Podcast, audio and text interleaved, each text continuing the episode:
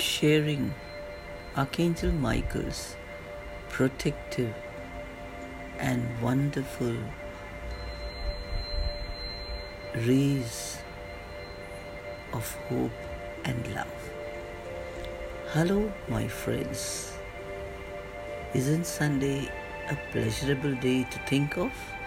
Yes, when Sundays give you hundred reasons to make you feel happy, to show that life has a thousand reasons to smile.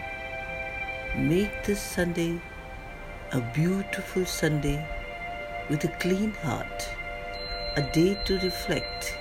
No need to worry, no need to fear, as God has priceless gifts and miracles throughout the world and think that you are going to receive it today itself.